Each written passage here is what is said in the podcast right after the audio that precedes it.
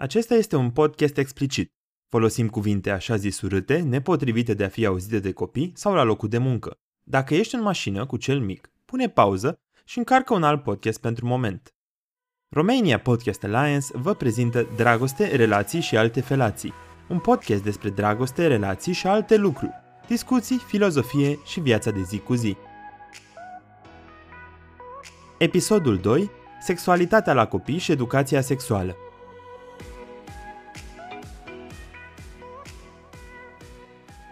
De când putem să vorbim despre sexualitate și copii? După Freud și Jung, încă de la naștere. Oamenii ăștia au cărți și eseuri despre tematica asta, despre cum sugem țâța mamei dintr-o perspectivă sexuală și cum ne place să facem asta și ca adulți în relațiile noastre sexuale. Adevărul e că e frumos, e reconfortant și e excitant. Mai departe, te lasă descoperi singur detaliile astea, fie că vorbim de tratatele de psihanaliză sau de subtul țâței. Băieții, bebeluși, au erecții încă de la primele săptămâni de viață. Unii părinți nedocumentați se sperie de erecțiile bebelușului și cred că e ceva în neregulă cu el. Unii țin ascuns lucrul ăsta și nu îi spun nici măcar medicului, de frică sau de rușine. Băieței se joacă cu puța sau cu coșelul și își provoacă plăcere, iar fetițele fac la fel cu ceea ce învățăm să numim păsărică sau floricică. E ceva normal în dezvoltarea lor. E tare amuzant cum diminuăm în cadrul educației chiar lucrurile care ne facilitează răspândirea speciei și care stau la baza existenței noastre, cocoșelul și păsărica.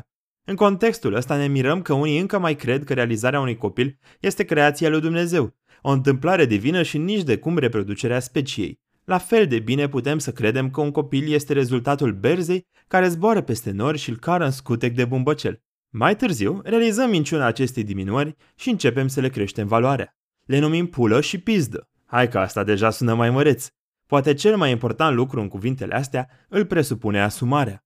Acum înțelegem că e rolul nostru în realizarea unui copil și că nu este nicio minune la mijloc. Asumarea acestei înțelegeri se manifestă într-o formă ciudată, de forma să-mi suci pula sau mânca mi pizda. Chiar și așa, societatea și familia tratează cuvintele astea ca pe cuvinte urâte ale oamenilor cu statut jos și ne obligă să nu le folosim. Se vrea să păstrăm în continuare diminutivele sau cuvintele științifice care nu au nicio încărcătură, penis și vagin. Până și mie îmi vine greu ca în acest podcast să folosesc cuvintele de mai sus. Am avut și eu parte de aceeași educație și constrângeri din partea lumii din jur. Revenind la copii, am văzut de foarte multe ori, de la plajă la terase în plin centru, copii care se joacă cu organele lor genitale. În momentul în care părinții îi observă, copiii își iau o palmă peste mână, peste față sau peste fund și primesc o ceartă pe un ton ridicat din partea părinților. Se lasă cu plânsete și cu o confuzie generală despre limitarea înțelegerii propriului corp. Învățăm încă de mici să ne adaptăm la regulile societății. Învățăm să ne fie frică și să ne explorăm corpul și sexualitatea. Lucrurile astea devin ceva tabu, iar afișarea corpului gol sau autostimularea devin ceva rușinos. Devin o rușine pe care o purtăm după noi toată viața și nu înțelegem de ce. Sexualitatea devine ceva ce ne face rău și ne este frică de ea. Cine începe cu adevărat explorarea asta, primește catalogări din partea lumii. Devenim curve și obsedați sexuali, târfe și labagii. Descoperim rapid că durerea și suferința încă se păstrează, la fel ca în copilărie. Cum să ne înțelegem corpul și cum să înțelegem sexul când ne e frică să explorăm, ne e frică că o să suferim și că o să ne doară dacă facem asta. Așa s-a întâmplat dintotdeauna, de când eram mici și suntem siguri că așa o să fie și în continuare. Cuvântul curvă, atribuit multor femei pe nedrept în toate contextele posibile, este dovada vie a celor de mai sus. Ca să revin la sex, copil fiind, nu pot să zic că am înțeles în totalitate ce înseamnă. Știu doar că încă eram foarte mic când am descoperit pornografia. În jurul blocurilor mele se aflau diferite grădini, mai mult sau mai puțin curate. Blocurile aveau mai puțin de 10 ani de la construcție sau chiar mai puțin. Erau blocuri construite de tovarășul Ceaușescu cu puțin timp înainte să fie omorât. Cum la scurt timp după construcție venise Revoluția, nu se sichinisise nimeni să curețe grădinile. Grădinile erau pline de BCA, iar noi o numeam cretă. În unele BCA-uri găseam firicele de plumb pe care le topeam pe foc în conserve de metal. Turneam în folme sculptate în cretă. Ieșeau niște inimioare de plumb tare simpatice. Dar asta nu e tot ce găseam în grădini. Am găsit siringi, foarte multe prezervative, unele goale, altele pline și ambalaje de prezervative, cât și pornografie.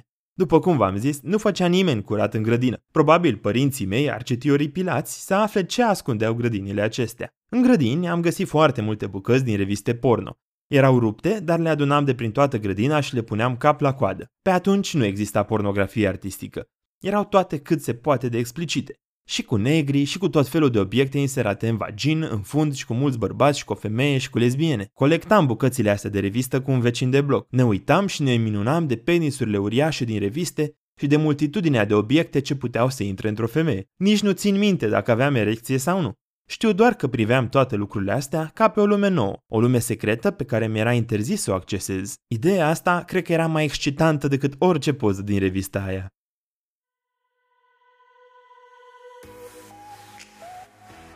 Hei, salutare! Aici Robert Lazar, acesta este podcastul Dragoste, Relații și alte felații, oferit de Romania Podcast Alliance. Pentru feedback și orice întrebări despre acest podcast, scrie-ne un e-mail la contact.romaniapodcast.ro Ne găsești pe website-ul romaniapodcast.ro sau pe pagina de Facebook Dragoste, Relații și alte felații. Dacă vrei să asculti și alte episoade, apasă subscribe. Noi o să vedem și o să revenim cu mai multe episoade.